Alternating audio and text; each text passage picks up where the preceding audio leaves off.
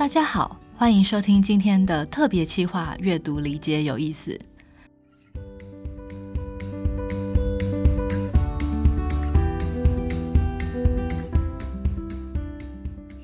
从阅读到理解之间的距离，可能比你想象的更遥远。品学堂创办人、阅读理解学习制总编辑黄国珍，跟台湾阅读与学习教育学会理事长陈明磊教授，在自己的节目中为我们带来一个非常深刻的议题讨论。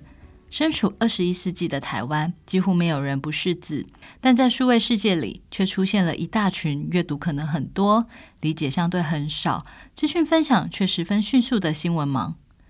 为什么会产生这种现象呢？老师与家长可以如何协助孩子应对，才能避免沦为数位时代的新闻盲，更进一步成为具备纸本与数位阅读双素养的优读者？在阅读与理解之间，我们探究。今天就来为你探究，在迈向深度阅读理解的道路上，我们可以做哪些努力？请听国珍与明磊老师的精彩分享。各位朋友，大家好，欢迎大家来到阅读未来双素养，我是品学堂国珍哦。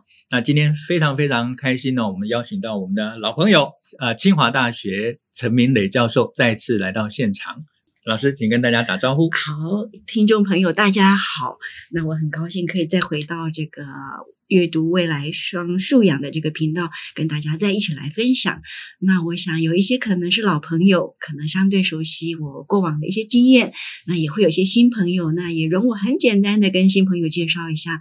那我主要呢是在清华大学的柯豪威教授阅读研究中心，那跟一群伙伴、跟老师们一起关注台湾一直以来的关于阅读素养的推动。那我自己的专长比较多的时候是在。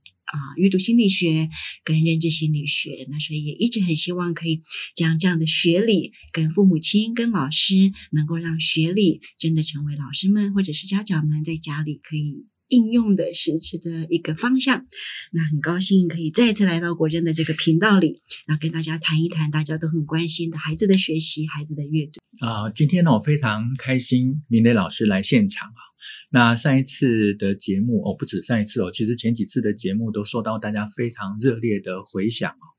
那所以我们今天呢，特别准备了几个新的议题哦，想要请教明磊老师。嗯、那当然呢，我们会从阅读来当核心，但是最终呢，我们想要啊、呃、了解如何培养一个孩子成为一个优秀的学习者。嗯，我第一个其实上一次我读到一个资料哦，是。台湾在二零一七年的时候做过一次识字率的大调查。OK，在那次的大调查里面呢，啊，台湾的识字人口啊达到百分之九十九点四八，对，这是一个非常非常高的比例了哈，这是一个非常成功。这代表什么呢？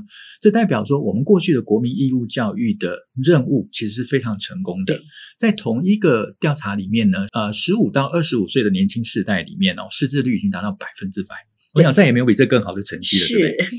那以前在啊、呃、国民义务教育的时候，它有两个重要的任务，第一个是提高识字率，对；第二个是让知识普及，对。所以从现在回来看，我们台湾现在的进步跟大家人民的基本水平来看的话，这个任务是圆满完成。是，就是我们确定叫做已经让我们的文盲的比例几乎降到零。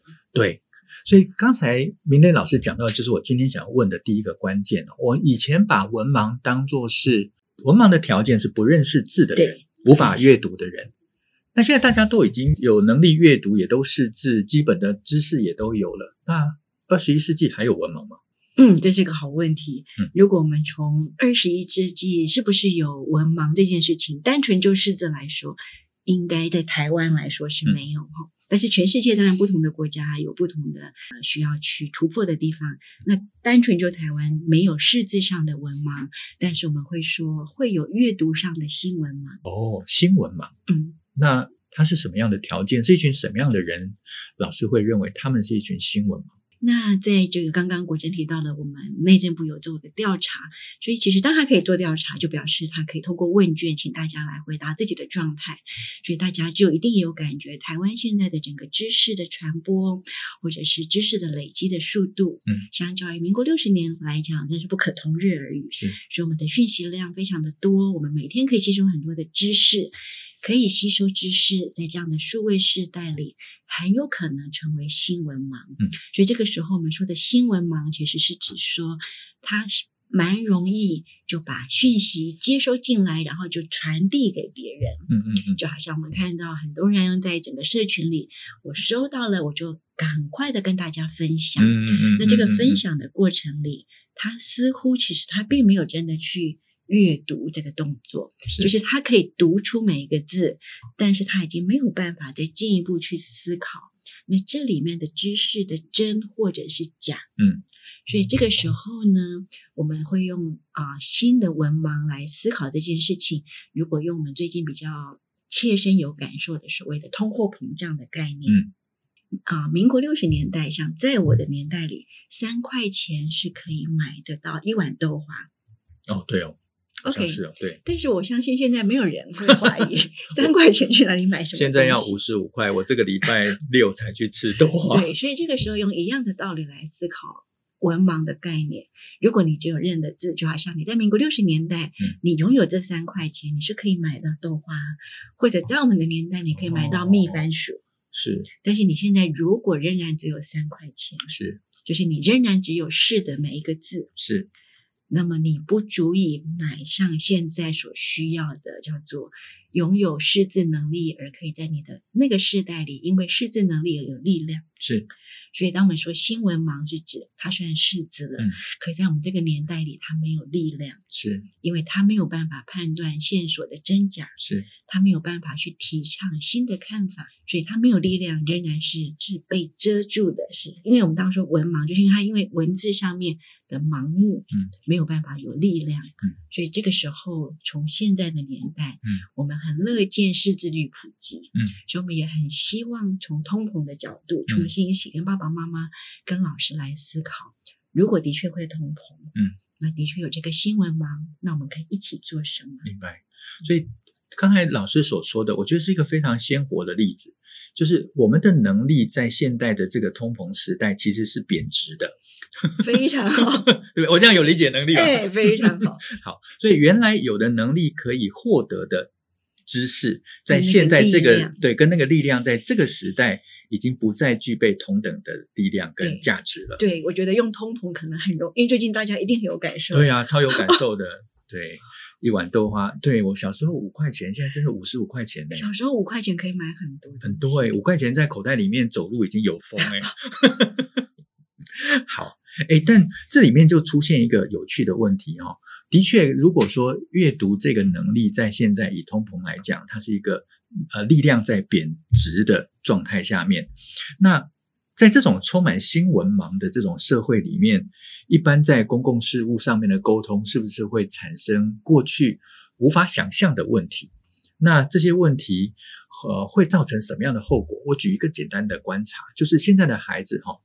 好像他分享的速度比他理解的速度快，嗯哼，就觉得说哦，这个很有趣，或这个好像很有道理，或者这个也没有明辨他到底是不是一个广告上面的一种手法，他就很快的把这样子的讯息传递出去了。嗯、那像这样子的情况，在新闻盲普遍存在的社会里面，还有什么样的问题可能发生？OK，那当然，因为刚刚国珍有提到说内政部有调查识字率，所以的确我们现在多数国家可能很难调查我们真的有多少新闻盲。对啊，但是我们可以啊，比如说现在在我们线上听我们的广播的朋友们，你可以这样想：你身边有多少人很容易传，就是他觉得还不错的讯息给你，然后你呢看了之后，你就很容易再传出去。嗯，那这个过程当中，你就可以想。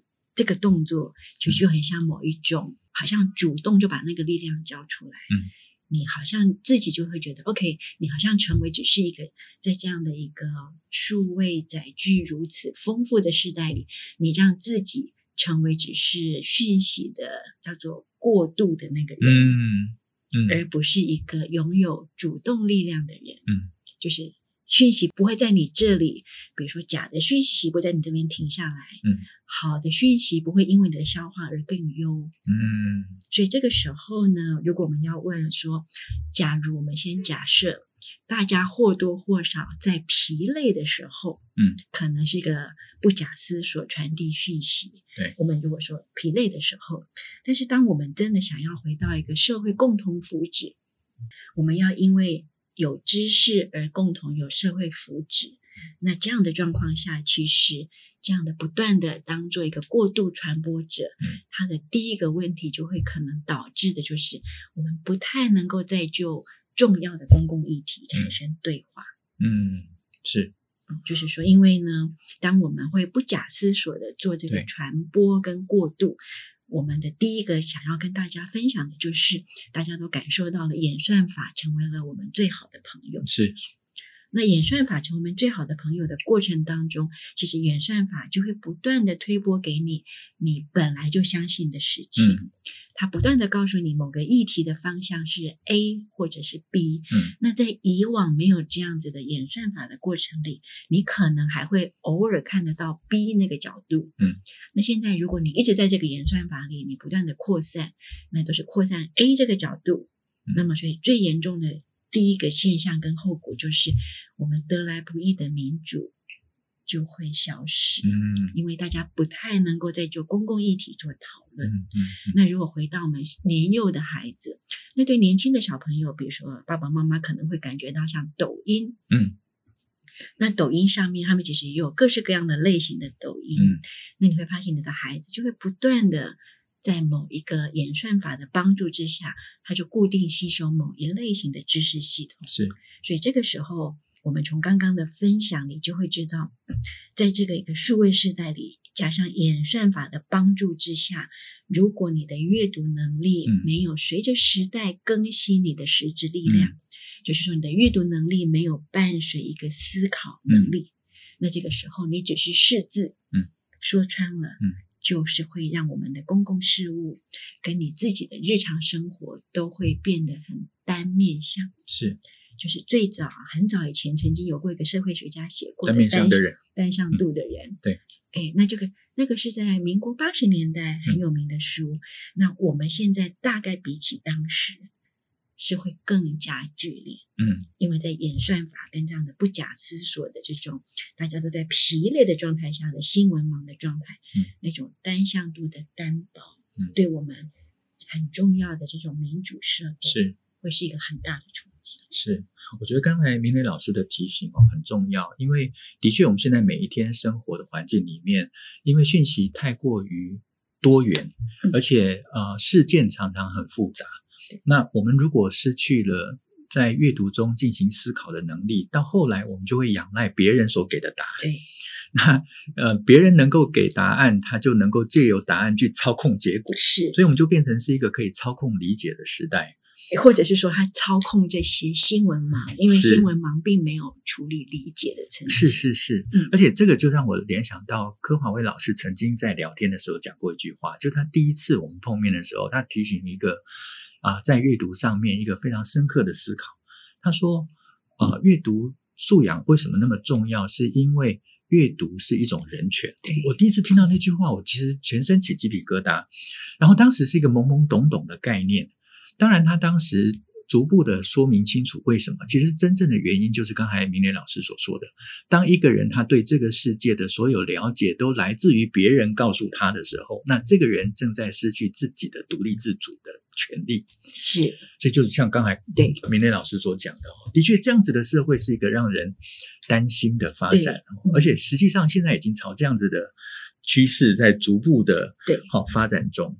好，那所以回来来看，现在的阅读教育就不再是过去的字词基础，它还是依旧重要的。对，但是如何在这个基础上面建立思考的能力？然后在这个过程里面，能够做深一点的探究，形成一个客观而合理的理解。嗯，就是他能够在阅读里面进行思考，跟能够做合理的判断嘛。这样子是一个避免成为新闻盲的机会。也就是说，如果我们回应刚刚这个国珍一开始提的这个内政部的调查，嗯，如果我们愿意一起承担这个社会的未来，嗯，我们大概就会很同意。台湾在识字教学绝对成功，是。那我们可以一起承担的，就是在识字教学如此成功的前提下，嗯，我们可以一起怎么样让我们的孩子们，嗯，成为这个新时代的能够思考的读者，嗯、那他们就不会成为新闻嘛？因为当他可以思考，嗯、那不管他拿到的是纸本还是数位。嗯他都会能够拥有独立思辨，嗯，他会拥有一种透过阅读而来的力量，嗯嗯嗯。诶，那这个老师刚好谈到这件事情，就是我接下来想请教的哈，嗯、就是在老师的研究里面呢，呃，我们现在的真实生活情境底下，阅读就不再单纯只是纸本，它还包含了在呃数位载具跟数位环境底下所拿到的种种信息。对，那我们要怎么样在这样子的阅读情境底下，让我们避免成为一个新闻盲，包括我们自己跟教育下一代。如果是爸爸妈妈自己，如果说在现在一个这种，其实，嗯，如果对爸爸妈妈来说，其实你每一天现在的阅读量，嗯、绝对是远远超过过往的阅读量。是我们如果单纯从你每一天看到的文字讯息，嗯，所以对爸爸妈妈来说，一个非常简单的就是说，每当有一个讯息给你，你的第一步是去想。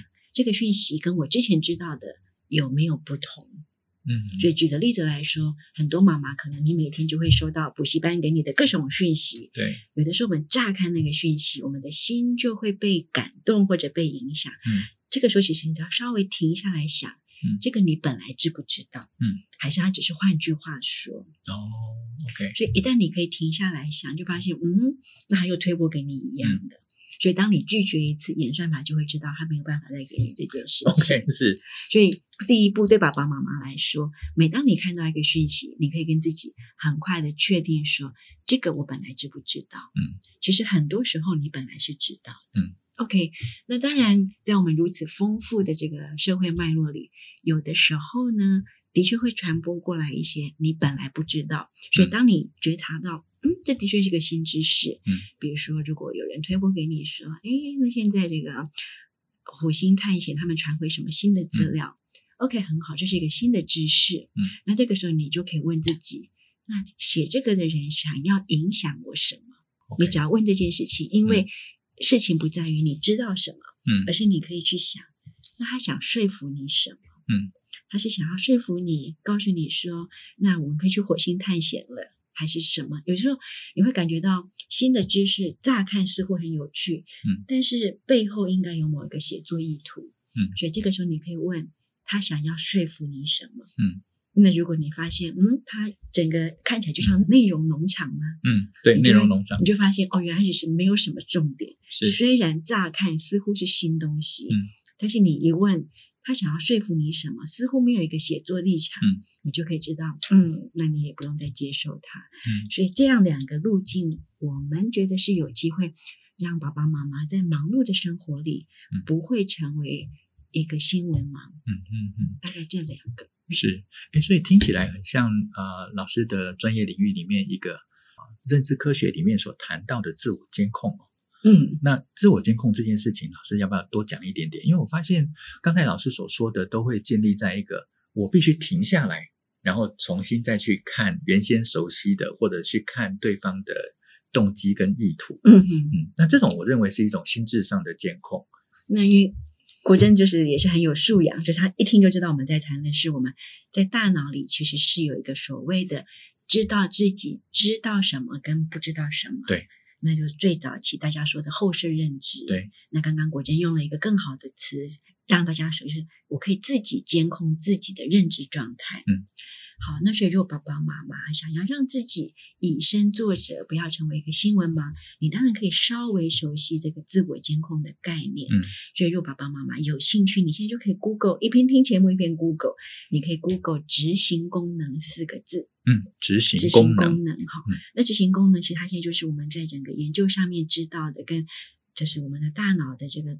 区域里面跟我们的自我监控非常有关的一个能力。嗯、那我们在这个地方跟爸爸妈妈介绍执行功能，是要告诉爸爸妈妈，其实我们多数的人都在六岁之后，我们的执行功能就都已经发展的相对成熟。哦、那但是呢，它是用进废退，就是你如果不用，它就会慢慢的不再使用。是。所以执行功能这件事情，就是自我监控这件事情，我们想要表达的，其实爸爸妈妈一定都有这个能力。嗯，那如果你现在会觉得，乍听我们刚刚那两个，稍微慢下来想一下，觉得有那么一点点生疏，其实这只是说呢，好像你太久没有游泳了，嗯，你如果本来就会游泳，你再多练两下，你就会了，嗯，所以这个时候对爸爸妈妈来说呢，你就可以知道说，我们本来就有这个自我监控的能力，嗯，只是过去我们可能刚好太久不太需要用它，嗯嗯，因为过去的纸本的出版品。不会去挑战真的讯息假的讯息，对，那所以你不需要特别拿出来用。嗯、那现在呢，恰好因为环境走到需要让你把它拿出来重新使用，所以对爸爸妈妈来说，这个执行功能也好，自我监控，只是你本来就拥有的能力。嗯，那就用刚刚的这样的建议，就是稍微停下来，停个几秒钟，就会很不一样。是，嗯，其实我刚才问这个问题，是因为我。不同场次的演讲都有老师或者爸妈妈妈特别问我关于自我监控这件事情，嗯、所以我才会想说借这个机会让明廉老师多做一点说明哦。嗯、我想透过明廉老师的解释哦，我们对这样子的新的名词就会有一个新的学习，然后就有了理解。对，这就是一种阅读素养，对不对？好，OK，好。那刚才我们谈到的是爸爸妈妈，对不对？对，那教育现场呢？对于老师来讲，现在在整个啊、呃、课程上面。尤其教育部透过生生有平板要落实的就是纸本跟数位的双素养学习。嗯、那如何透过学校的呃教学现场跟相关的材料来培养我们在数位时代的阅读理解能力呢？那的确，大家如果关心教育，一定会知道台湾现在真的是进入了一个非常重要的新的里程碑，就是啊、呃，行政院那边非常嗯诚恳，他们其实在。在生生有平板之前，先在学校里布置完成了所有的网络的环境，然后软体到位，硬体到位，其实不外乎就是希望让我们的下一代，并不是说啊完全暴露在这个网络的风险之下。就是你如果没有正确的教孩子知道如何在数位时代里做阅读跟思考。那一味的保护或者一味不使用，其实对孩子来说是增加他的暴露风险。嗯、好，那所以刚刚国珍提到说，现在教育部给了所谓的生生可以用平板，对，那所以这个时候呢，我们就会一起跟老师站在同一阵线上。嗯，所以站在同一阵线上，就是对很多的老师来说，这个时候整个教学的更替，嗯。是非常剧烈的，因为在本来的课本之外，我如果要让生生有平板的这个平板跟我的课本叠在一起，嗯，那个前提就是要一起来思考，在我的教学时间不变，嗯，我的教学进度也不能动的状况下，嗯，那我这个生生有平板到底是帮助我的教学，还是打扰我的教学？哦，是对老师们来说，因为当我的教学时间，比如说，假设我们用国中的国文老师，我固定就是这么多节数，嗯。那所以这个时候，这么多结束里面，如果我们要能够平衡我们刚刚说的，可以思考，可以分辨，嗯，那这个时候呢，其实啊、呃，在。教学现场，我们就会邀请老师来思考的，就是叫做所谓的教学布局。嗯嗯嗯嗯嗯。教学布局就是说，当我们要设计一个课程，我们其实一定会安排好我们如何来，就是推进我们的教学的进度。所以这个时候，我们邀请老师们思考的，就会是在教学布局上面，我们有一个这样简单的一个建议。嗯。一定是从纸本到数位。哦，OK。然后接着再从单个文本到多个文本，嗯嗯，嗯，那我们称为一个叫做教学布局。嗯，那为什么我们邀请老师从纸本到数位？是因为呢，在载具的使用上，当文字放在纸本上面，嗯，跟文字放在数位上面，我们在认知的历程上面，纸本的吸收的状态。还是会比数位的吸收的状态来得好。嗯，好，那这个时候，所以因为有这个前提，所以在教学布局上面，我们会邀请老师从纸本到数位。嗯嗯嗯。那但是如果有的老师你们有多一点点的嗯概念，就会再多一个讯息，就是如果我们一样是把文字讯息再分出有所谓的故事类，嗯，跟有讯息类，嗯，那么这个所谓的。萤幕劣势效应，嗯、就是说，数位载具所产生的荧幕劣势效应，是在说明文类特别明显。嗯嗯嗯，就是在故事类，它的影响力就没有那么明显。嗯嗯嗯。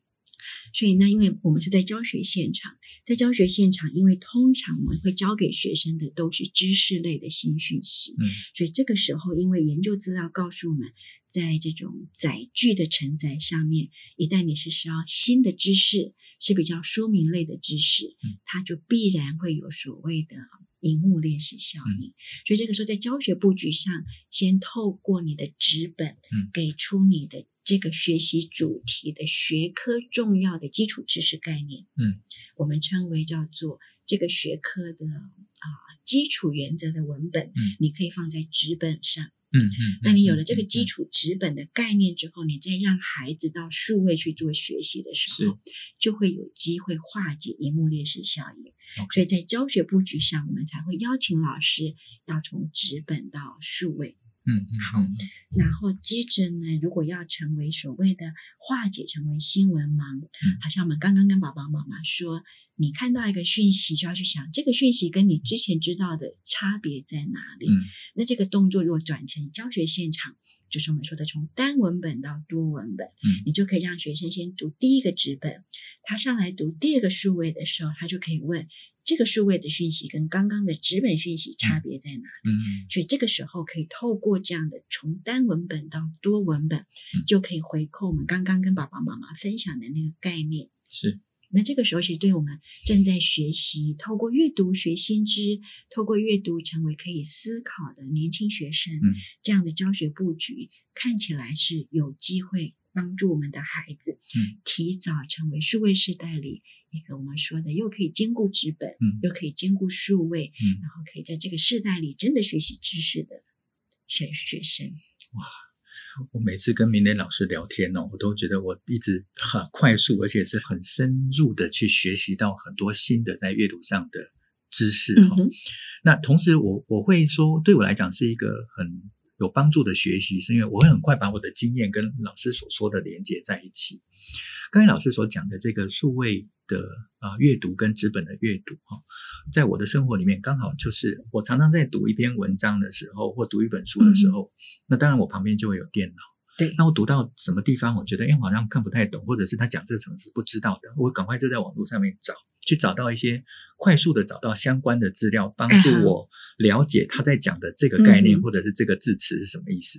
那我就又会回到文本上面。那对我来讲，文本的阅读会比较专注，对，因为那个媒材上面的一种感受性的问题。嗯，可是快速而有效的去找到辅助的资料，这反而是数位平台跟数位工具带来很大的帮助。对，所以我我自己在阅读上面，就跟老师刚才所说的这两个在课堂上面的这种相辅相成，其实也就蛮反映我自己在阅读上面的一种习惯。嗯，对，非常好。是。所以大方向上，我们其实都还是会邀请，不管是爸爸妈妈还是老师，我们都可以有一个想法，或者是有一个观念，就是即使数位再方便，嗯，它如果没有所谓的透过纸本所形成的有系统的知识架构，嗯，它其实在数位上面是叫做入宝山而空手回。是，所以听起来啊，纸本跟数位并不是一个相斥的阅读状态啊，阅读情境，而是。我们可以借由纸本跟数位的结合，去丰富跟啊、呃、提升我们在阅读上面的收获。对，所以我们才会用双素养，就是说它其实互不偏废，它应该是叫做鱼帮水，水帮鱼。嗯，它是两个互惠。好，刚才明磊老师的分享哦，让我想到。未来学大师 Elvin Toffler 所讲的一段话，他在那段话里面是这么说：“他说，二十一世纪的文盲将不是那些不会写字跟阅读的人，而是那一些无法学习、不愿意学习、更不重新学习的人。”那我想，刚才明蕾老师所讲的一个关键，就是我们过去的文盲不再是那些识字的问题。对。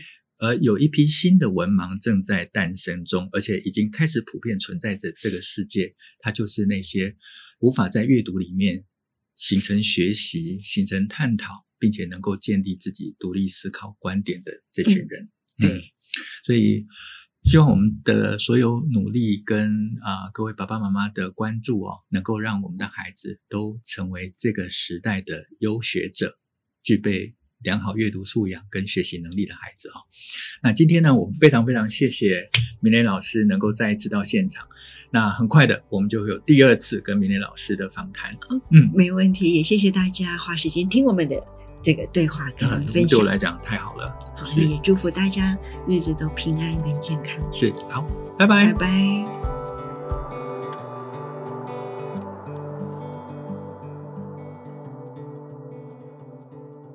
Hello，大家好，我是阅读有意思的主持人罗怡君。我的二零二二年度关键字是“活”。祝福大家新的一年好好活着，活着好好，每一年都可以活出生命新滋味。那么接下来我们就交棒给下一集家庭经理人的萧彤文来回答喽。